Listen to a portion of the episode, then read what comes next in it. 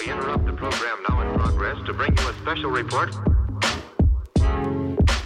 Here are the highlights this morning's news. From the WPGU News Desk, here's today's headlines on WPGU 1071 Champaign's Alternative.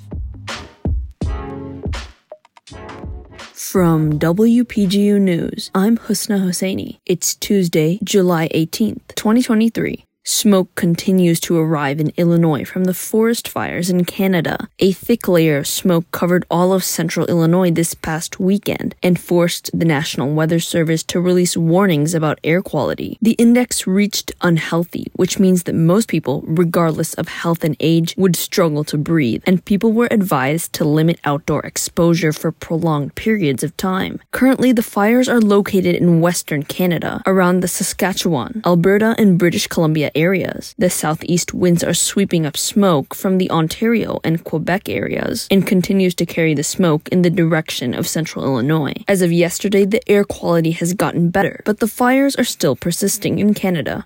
A protest was held last week at YMCA in Springfield in response to an incident involving the organization's locker room policy. A 16 year old and her family have been protesting the YMCA's locker room rules that allow transgender people to use the locker room that aligns with their gender identity. The teenager says she saw a transgender woman changing in the locker room during a swim team practice, which she says made her feel scared and upset. Over a hundred people gathered in support of the teenager at the protest. The YMCA's policy is rooted in the Illinois Human Rights Act, which states that businesses cannot deny facilities solely based on someone's gender identity. The CEO of the Springfield YMCA, Angie Saul, says that if the organization were to change its policies, it would be violating the law. The teenager's story has received national attention, with her family claiming that she was removed from the swim team because of the protest. The YMCA responded by releasing emails showing that her parents chose to remove her from the team.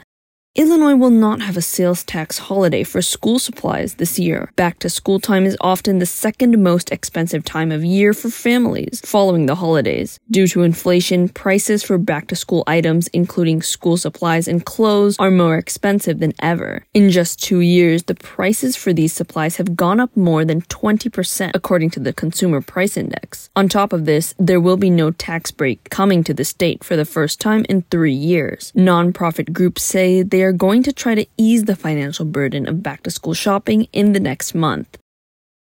Contributing reporting for this newscast was provided by Ashley Gilbert, Madison Holcomb, and Elissa Eaton. Our regional editor is Josie Alameda, and our political editor is Avery Bowen. Our deputy news directors are Elissa Eaton and Caitlin Devitt, and our news director is Madison Holcomb. For WPGU News, this is Husna Hussaini.